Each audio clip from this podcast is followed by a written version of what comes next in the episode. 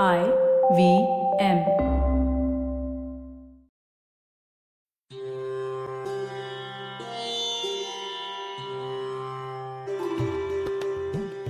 Hello everyone.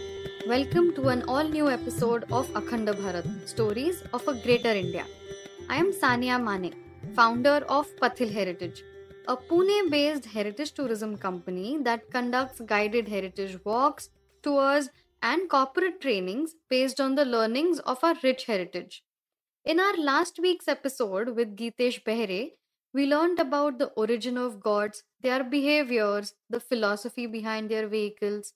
We also learned about how these Vedic deities, with subtle changes, took new names in the post Vedic period.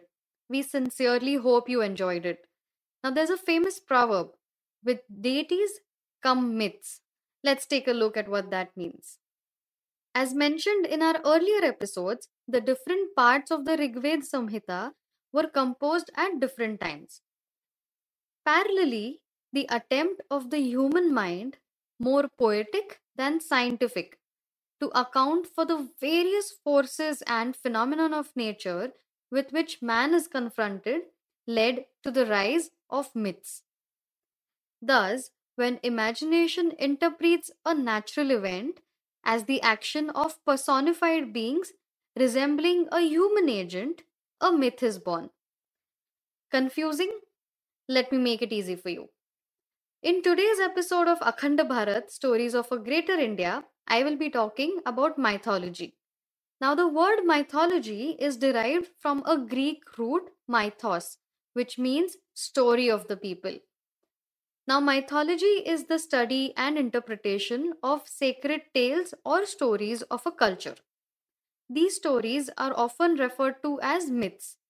They deal with various aspects of the human condition, like good and evil, the meaning of suffering, origin of humans, the origin of place names, animals, cultural values, and traditions. Myths also narrate meaning of life and death, the afterlife, and the gods. Now, mythology is in fact a part of folklore, and folklore means stories of art, culture, and people.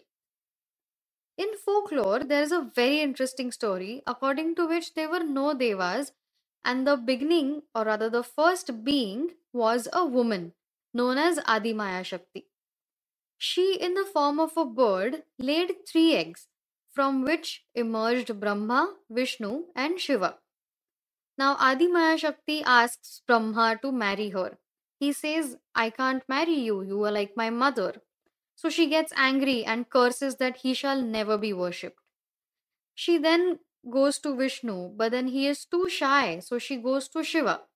Shiva says, I will, only if you give me your third eye. Now, when he gets the third eye, fire spouts forth from it and reduces her to ashes. The three gods are then saddened by the loss of their mother. They wonder what to do, and then, from her ashes, they begin to create Devis, perhaps through tapa. First emerges Saraswati, who becomes Brahma's consort, then Lakshmi, who marries Vishnu, and then Parvati, who meets Shiva. From the remaining ashes, Grama Devis or village goddesses were created. So now all of this is a part of the folk tradition. Now, one thing to note is that our mythological stories generally revolve around many gods, demons, ascetics, and some mythical or celestial figures. So, there are three basic approaches in worshipping.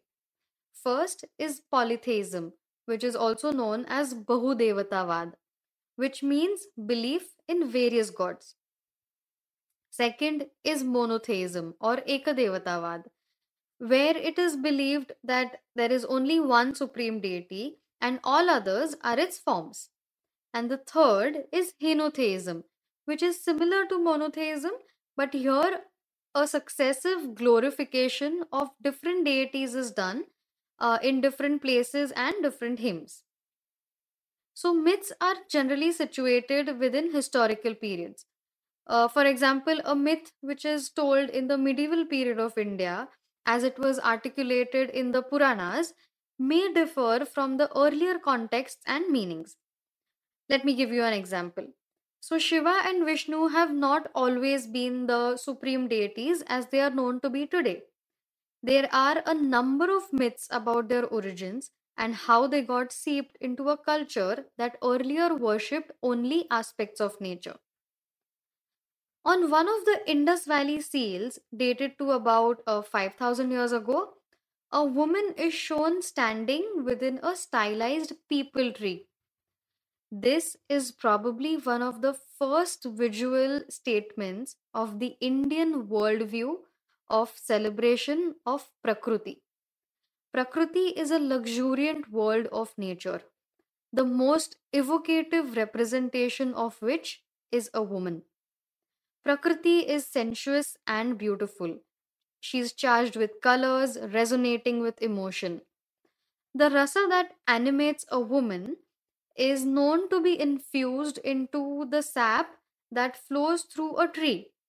So, this establishes the connection between woman and tree in Indian thought and art since time immemorial. Now, Prakriti is Garbha, womb of life, where creation begins and thrives.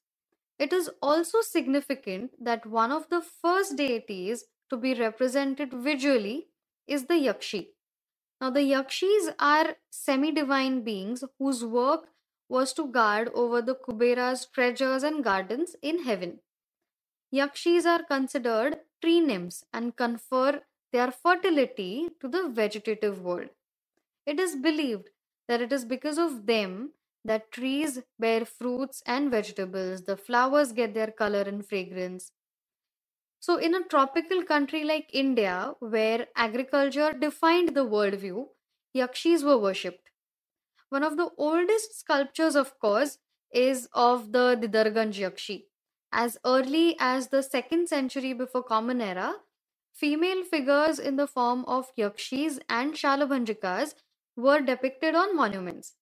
Even in the Meghadutam, Kalidas talks about the longing of the Yaksha for his beloved Yakshi, pointing out human longing for the divine. Now, what one calls mythology in the present day, it should be remembered, was actually the religion of the ancient past.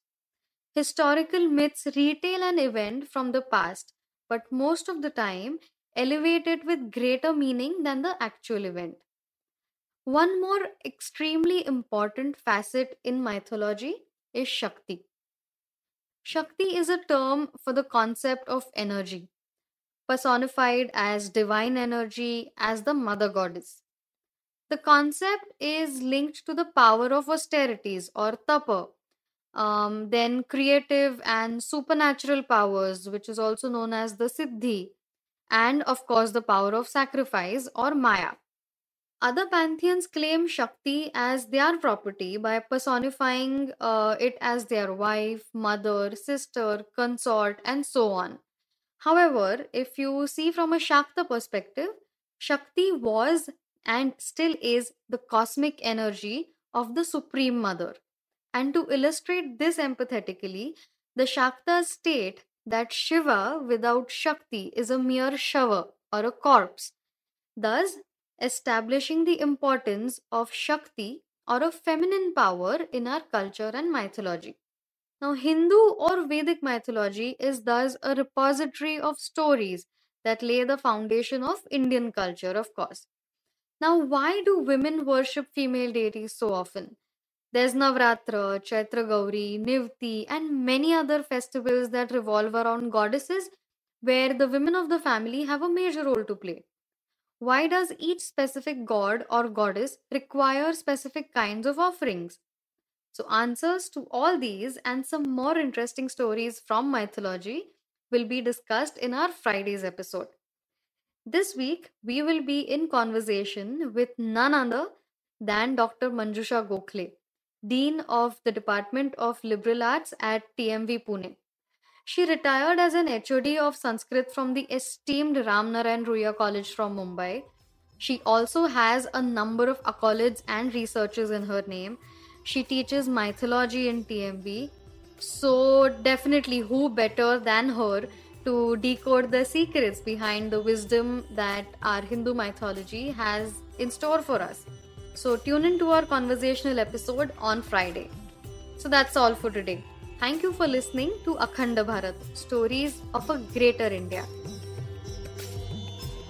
If you liked this podcast, don't forget to check out our other amazing podcasts on the IVM network. You can listen to us on the IVM Podcasts network or at ivmpodcast.com. You can also follow us on our social media. We are at IVM Podcasts on Twitter, Facebook, Instagram, and YouTube. We'll see you next week, but do share this episode with your folks. Bye bye.